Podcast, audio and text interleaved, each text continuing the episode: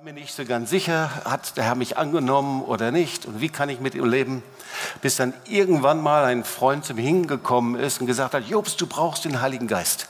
Und ich war so ein bisschen sauer, weil ich dachte, ich habe doch schon mein Leben Jesus gegeben, warum brauche ich noch den Heiligen Geist? Und ähm, wir diskutierten hin und her und dann lud er mich in einen Gottesdienst ein, hieß Damals hießen die Segnungsgottesdienste. Das war in einer Kapelle der evangelischen Kirche, war ein evangelischer Pfarrer. Und das waren so die Aufbrüche der charismatischen Bewegung in Deutschland. Und ähm, wir saßen dort und saßen und saßen und beteten an und warteten. Und ich war schon sehr ungeduldig. Wann kommt denn jetzt der Heilige Geist? Bis mein Freund mir erklärt und sagte, weißt du, dem Heiligen Geist ist es so, man wartet auf ihn. Aha, das war eine ganz neue Offenbarung für mich. Und dann hörte ich, wie Menschen in Sprachen sangen, wie Gott selber kam, äh, wie wir uns vorbereiteten. Und es war eine ganz besondere Begegnung mit dem Heiligen Geist. Ich hatte überhaupt keine Ahnung, wie hängt jetzt der Heilige Geist, wie hängt Pfingsten und Shavuot zusammen. Und vielleicht wisst ihr das, wahrscheinlich die meisten von euch, dass eben ähm, das Pfingstfest nicht in der Apostelgeschichte angefangen hat, sondern weit, weit vor mit dem biblischen Wochenfest, mit dem Shavuot. Ja, die Israeliten wurden befohlen, dass sie vom Passafest aus sieben Wochen, also 49 Tage zu zählen hatten. Und am 50. Tag, da sollte ein Fest vor dem Herrn sein. Und Shavuot, das ist wirklich ein Fest. Ja, da wird gefeiert, der Herr angebetet. Und der 50. Tag, das ist eben Pentekost. Das ist der 50. Tag, das ist eben der, äh, das Shavuot und Pfingstzeit. Also, und Shavuot, das war, da wurden die Früchte gebracht und der Herr angebetet. Das war das Sommerfest. Die Ernte wurde dem Herrn dargebracht. Und ich habe im ersten Gottesdienst darüber gepredigt, wie man mit drei Schritten sich in die richtige Position bringt, um einfach ähm, dem Heiligen Geist begegnen zu können. Und das wussten auch die Apostel. So, Shavuot lehrt uns darüber, wie wir drei Schritte gehen können, um in die Gegenwart Gottes zu kommen. Also darüber predige ich jetzt nicht, das tut mir sehr leid, aber dazu kannst du ja die Predigt nochmal anhören dann, wenn du möchtest. Aber ich habe am Gottesdienst vorher gesagt, das Wichtige kommt jetzt. Also von daher wollen wir jetzt hier einen Schritt weiter gehen. Shavuot ist ein Dank- und Freudenfest über einen offenen Himmel für die Versorgung, für übernatürliche Offenbarung, für die Ausrüstung des Heiligen Geistes. Und das Pfingstfest, ihr Lieben, ist viel mehr als dass wir uns an ein wichtiges Ereignis erinnern in der Apostelgeschichte oder ist auch viel mehr als die Ermutigung, uns neu vom Heiligen Geist berühren zu lassen. Ähm, ist auch ähm, natürlich die zentrale Bibelstelle über die Erfüllung mit dem Heiligen Geist. Aber es ist noch viel mehr. Pfingsten, da geht es um die Erfüllung vom Wort Gottes. So, Gott öffnet den Himmel, weil er sich und vielleicht hörst du das so zum ersten Mal, in dem Bund von Sinai dazu verpflichtet hat. So, das heißt, dieser Bund von Sinai, ihr kennt diese Geschichte, wo das Volk Israel zusammenkommt und Gottes Herrlichkeit lagert über dem Berg und da ist Feuer über dem Berg. Gott kommt selber. Und da steht, und kannst du nachlesen, 2. Mose 19, Vers 5, ähm, da sagt er zum Volk Israel, werdet ihr nun meiner Stimme gehorchen und meinem Bund halten. Wenn ihr in diesem Bund euch bewegt, dann werde ich etwas machen, was normalerweise niemals geschehen könnte. Ihr sollt mein Eigentum sein vor alle Nationen, denn die ganze Erde ist mein. Ihr sollt mein Königreich von Priestern und ein heiliges Volk sein.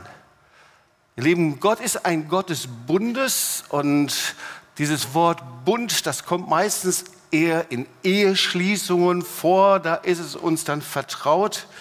Aber eines der großen ja, Probleme oft ist, dass wir die Bundesbeziehung zu Gott nicht verstehen.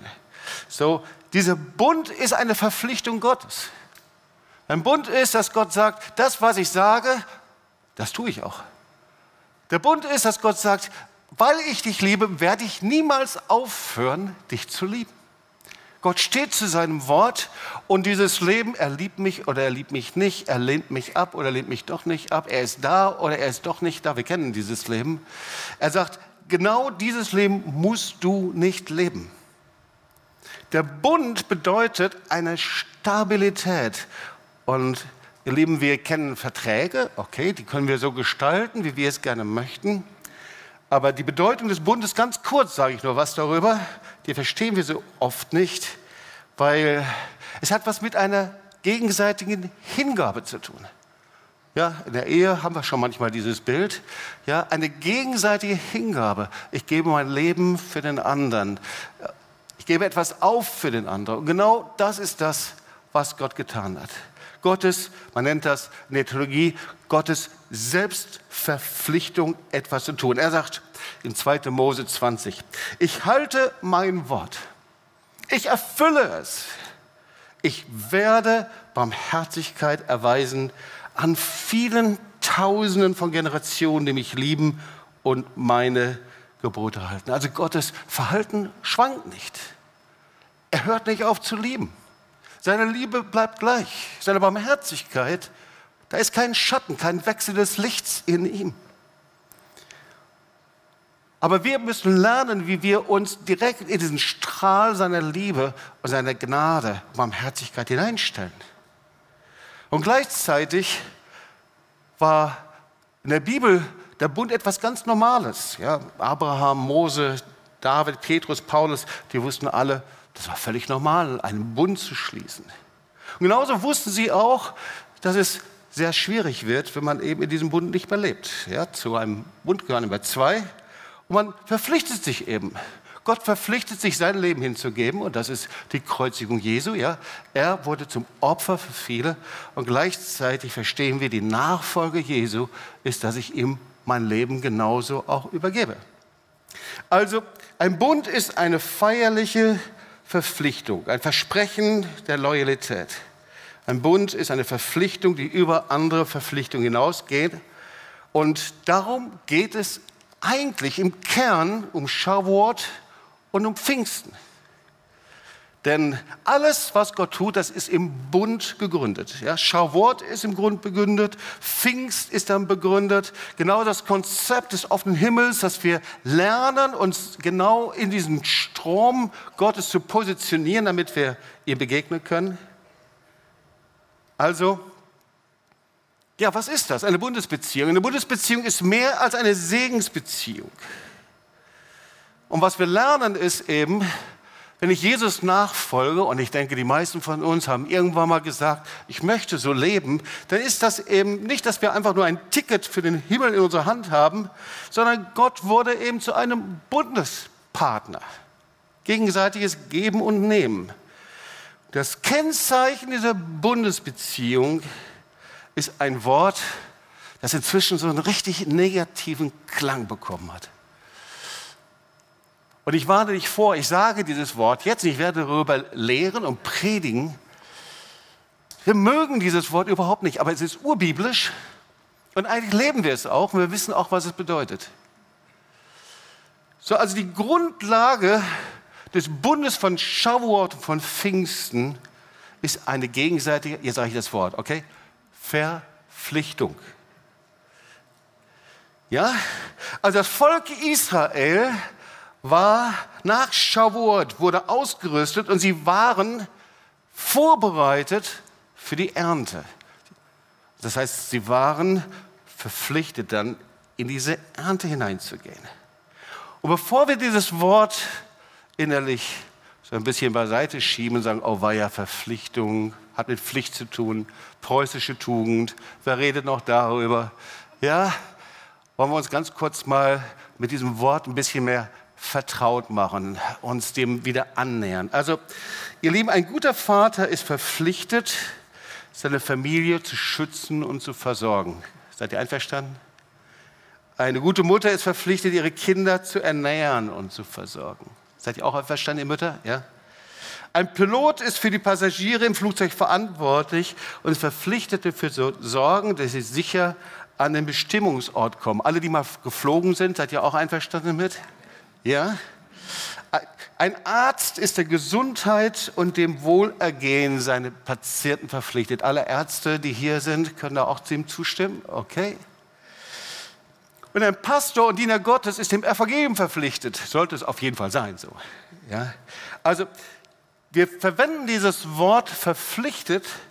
Ja, wir kennen es, die Wahrheit verpflichtet zu sein, der Freiheit verpflichtet zu sein. Jetzt hören wir es neu, im ganzen Bereich von Ukraine und dem Vaterland verpflichtet zu sein, Adel verpflichtet. Das ist übrigens ein Spiel, ja? Adel verpflichtet, kennt ihr das? Ja? Das ist sehr schön, kann ich nur empfehlen. Eigentum verpflichtet. Als ich Soldat wurde, da muss ich mich verpflichten. Es gibt Menschen, die fühlen sich zu Dank verpflichtet. Gibt es ja einige. Das ist, das ist auch nicht so schön, wenn jemand sich zu Dank verpflichtet fühlt. Ja? Also schauen wir uns mal die biblische Wortbedeutung an. Und die biblische Wortbedeutung ist Azar. Vielleicht könnt ihr es auf Hebräisch sehen. Und diese Bedeutung heißt fesseln, binden. Ja? Das heißt, durch eine bindende Zusage lege ich mich auf etwas fest. Ich verpflichte mich vielleicht sogar über Eid zu etwas. Ich sage fest zu. Und die neutestamentliche Wortbedeutung von dieses sich verpflichten, und das wird dir vielleicht schon vertrauter sein, ist das Joch. Ja? Jesus spricht davon, kommt her zu mir, alle, die ihr mühselig beladen seid, ich will euch erquicken, nehmt auf euch mein Joch. Und wir wissen, es gibt eben ein hartes und drückendes Joch, und das will niemand, da bin ich Menschen verpflichtet. Und Jesus sagt von sich, mein Joch ist sanft und leicht. Es gibt auch ein Joch, da bin ich Gott verpflichtet. So oft tragen wir so ein menschliches Joch, okay? Das hart und drückend ist, das ist das, was Gott nicht will, sondern ein sanftes, leichtes Joch. Aber eigentlich geht es um Verpflichtung. Wem bin ich verpflichtet? Und jetzt sind wir schon bei dem Thema. Bin ich Gott verpflichtet oder Menschen? Wir sehen, wie das Wort Gottes darüber sehr klar darüber spricht. Und Paulus sagt in 1. Korinther 9, Vers 16 nach der Schlachterübersetzung, denn wenn ich das Evangelium verkündige, so ist das kein Ruhm für mich, denn ich bin dazu verpflichtet. Und wehe mir, wenn ich das Evangelium nicht kündigen werde. Also, die Verpflichtung hat was mit meinem Bund zu tun. Ist also nicht so, ich bin einfach gerettet und folge Jesus nach und dann lebe ich so, wie ich will, sondern es ist eine Verpflichtung, so zu leben, wie Gott es sagt. Und das müssen wir eben lernen. Und sobald ich diese Verpflichtung eben aufkündige und sage, hey, ich gehe meine eigenen Wege, Gott, so war das mit dem Volk Israel, dann fingen eben die Probleme an. Dann kündige ich einseitig diesen Bund Gottes. Und ihr Lieben, ihr könnt euch vorstellen, dass das nicht die Position war, in denen die Apostel und Jünger waren, sondern sie waren ganz anders. Sie gaben dem Herrn Angst, äh, äh, Opfer und Anbetung.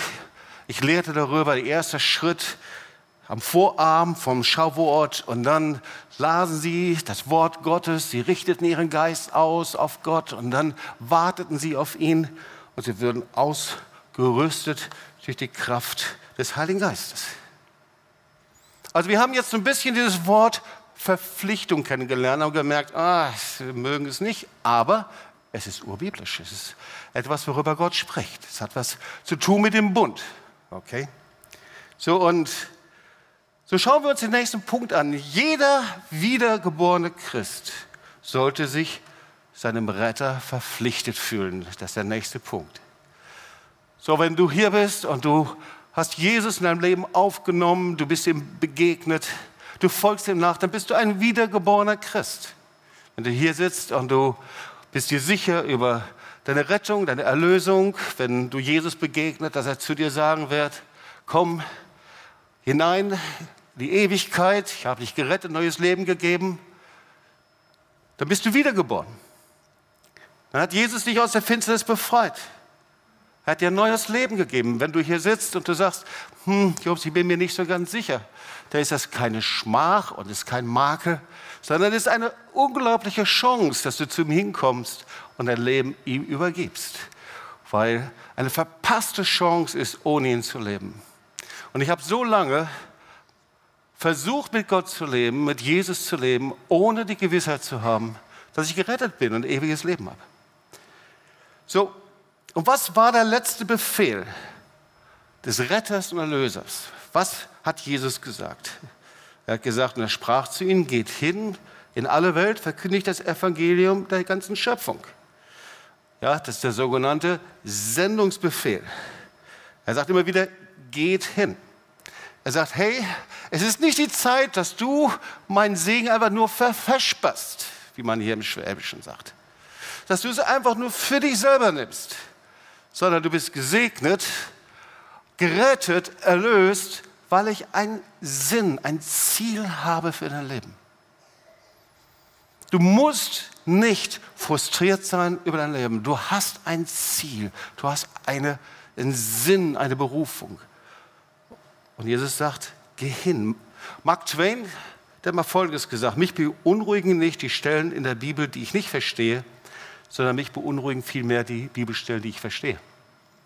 Und hier sagt Jesus ganz klar, geht. Ja?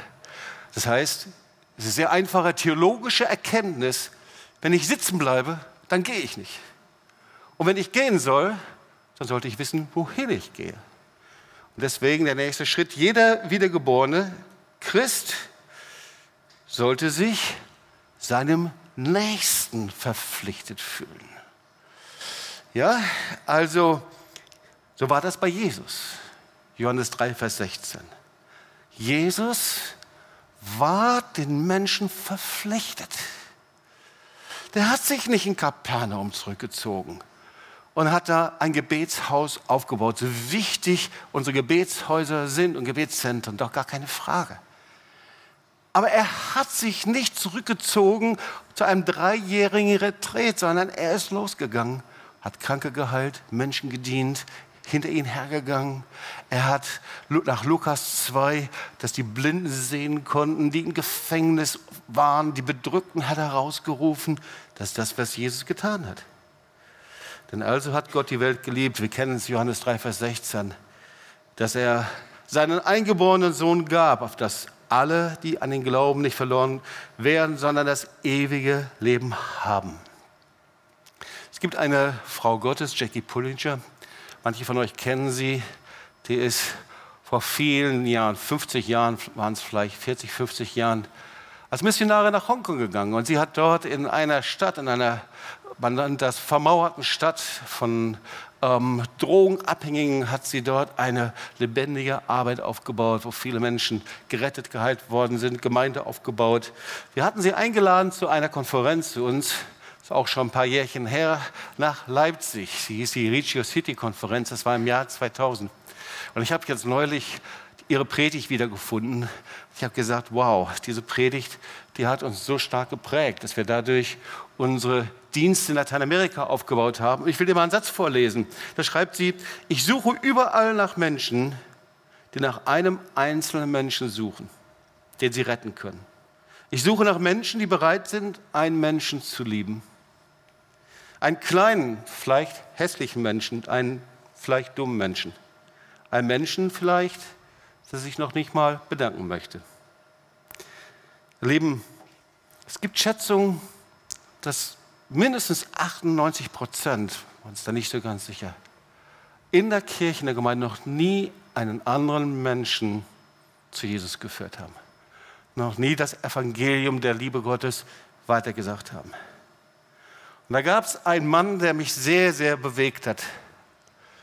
Ich weiß noch, als ich sein Buch las, das bestimmt vor 20, 30 Jahren erschien. Sein Name heißt William Booth, das ist der Gründer von der Heilsarmee.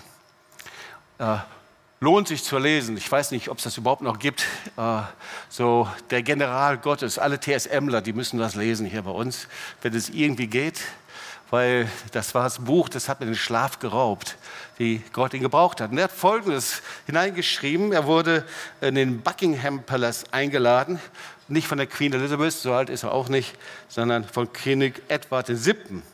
Und dann nahm er den Stift und hat hineingeschrieben, Eure Majestät, die Leidenschaft einiger Menschen ist die Kunst, die Leidenschaft einiger Menschen ist der Ruhm, die Leidenschaft einiger Menschen ist das Geld. Meine Leidenschaft sind Seelen von Menschen. Ich bin so dankbar, dass einige Teenager diese Last hatten und sich von Gott verpflichtet gefühlt haben, mir das Evangelium weiterzusagen.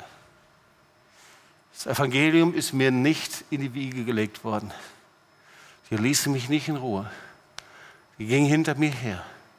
Oh ja, sie bedrängten mich sogar, Gott sei Dank. Weil ich war ihnen so wichtig, dass dieser Teenager, dieser humanistisch geprägte, selbstgerechte Teenager irgendwann mal die weiße Fahne hochgezogen hat und gesagt, Herr, würdest du mich annehmen? Und ich bin Kind Gottes geworden. Einige Teenager haben sich verpflichtet, Gott verpflichtet. Und ich bin so dankbar für hingegebene Christen, die mich damals gelehrt haben, dass ganz gleich, ob ich will oder nicht, egal was meine Gefühle sagen, ob ich möchte oder nicht, ich dem Evangelium verpflichtet bin. Das Evangelium weiterzusagen, zur Zeit und zur Unzeit. Nächster Punkt. Lieben, jeder wiedergeborene Christ sollte sich denen verpflichtet fühlen, den voraus, die uns vorausgegangen sind. Hebräer 12, 1, Vers 2. Da wir nun eine solche Wolke von Zeugen um uns haben, so lasst uns jede Last ablegen und die Sünde, die uns so leicht umstrickt. Und lasst uns mit Ausdauer laufen und in dem Kampf, der vor uns liegt. Manchmal möchte ich diese Wolke von Zeugen so gerne sehen. Es sind so viele langjährige Freunde dabei, die inzwischen längst beim Herrn sind und ihr Leben hingelegt haben. Aber ihr Lieben, wenn wir zurückgehen, diese Wolke von Zeugen, ja, ein Petrus, ein Paulus, die ihr Leben hingegeben haben fürs Evangelium. Dann, wenn wir uns die Bengor-Menschen anschauen, die uns hier auch so lange schon bewegen, ja, ein Bangor, Mike und Lynn McNally sind sehr wahrscheinlich hier mit zugeschaltet. Wir sind so dankbar, dort einen Dienst, einen Gebetsdienst zu haben.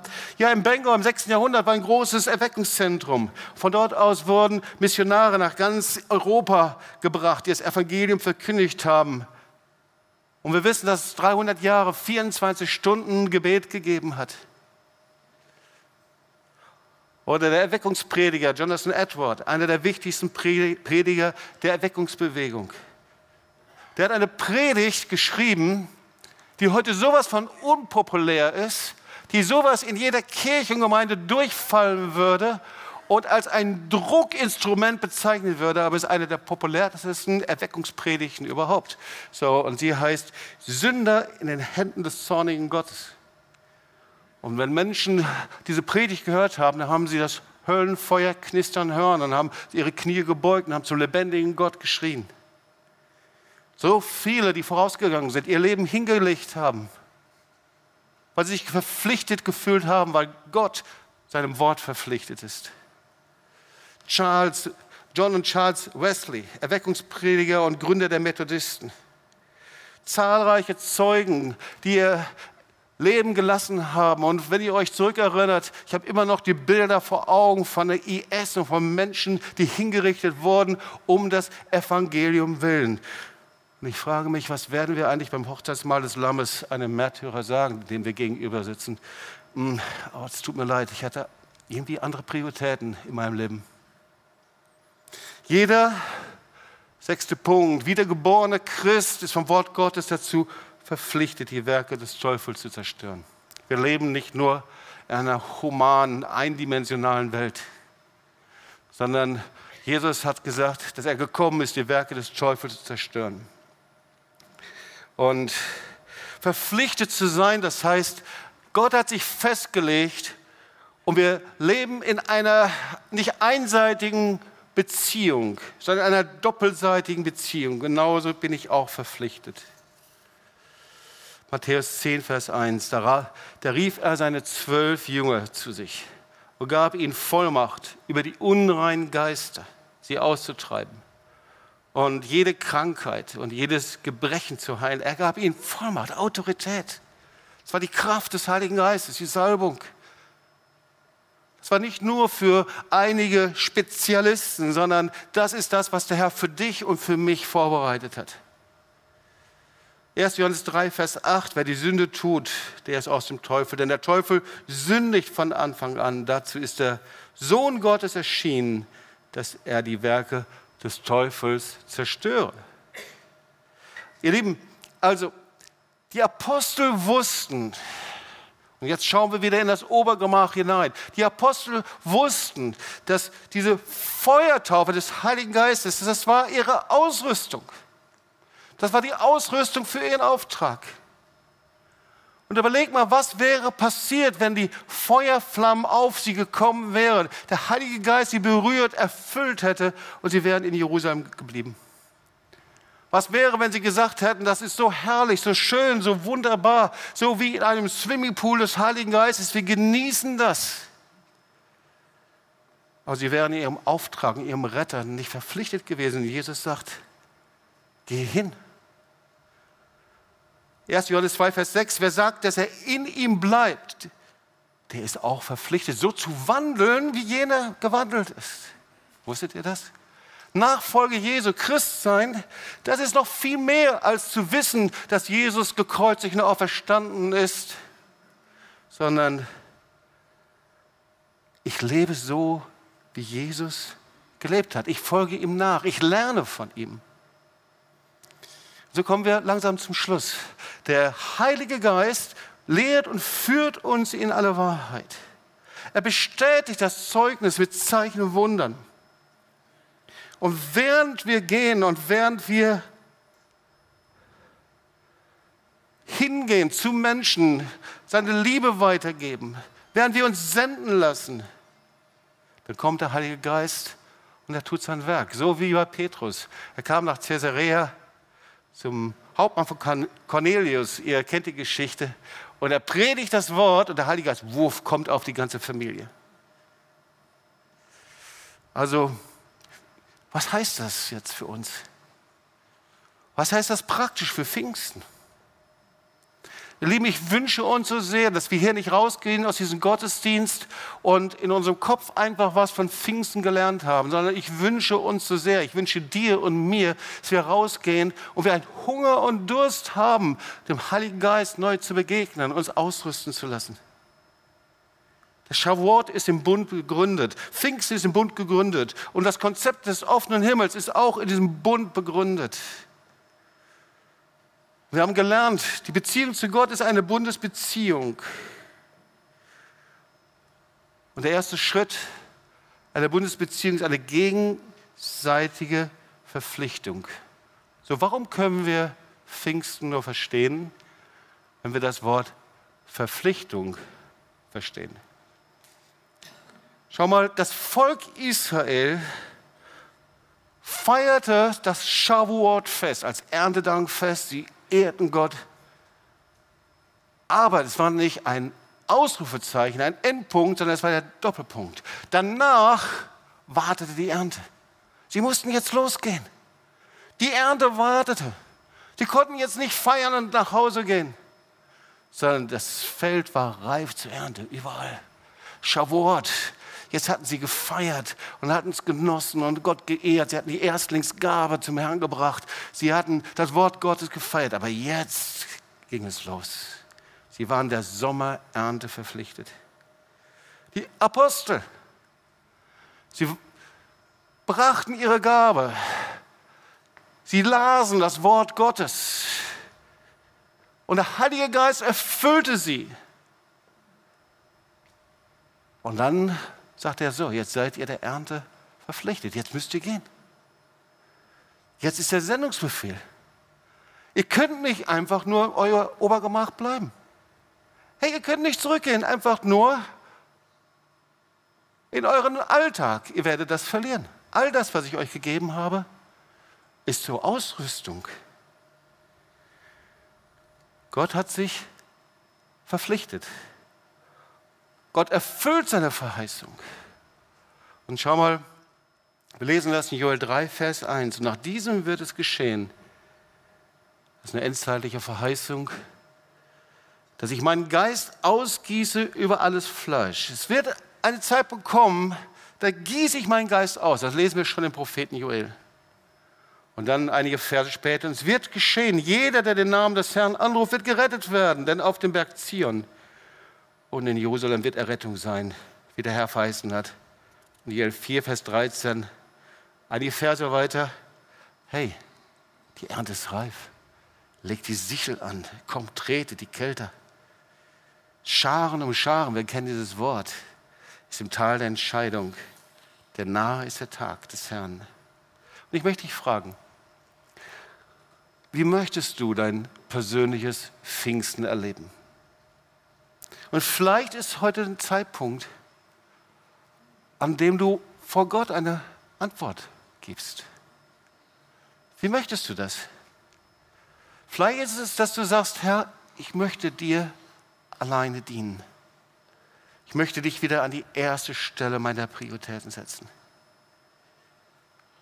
Vielleicht ist es, dass du sagst, Heiliger Geist, ich möchte dich nicht nur empfangen einfach zur Ausrüstung, als Kraftausrüstung, sondern so wie du es gedacht hast, damit du mich für andere Menschen gebrauchen kannst. Und wir wollen aufstehen und zusammen beten. Ich möchte bitten, dass das Anbetungsteam hier nach vorne kommt.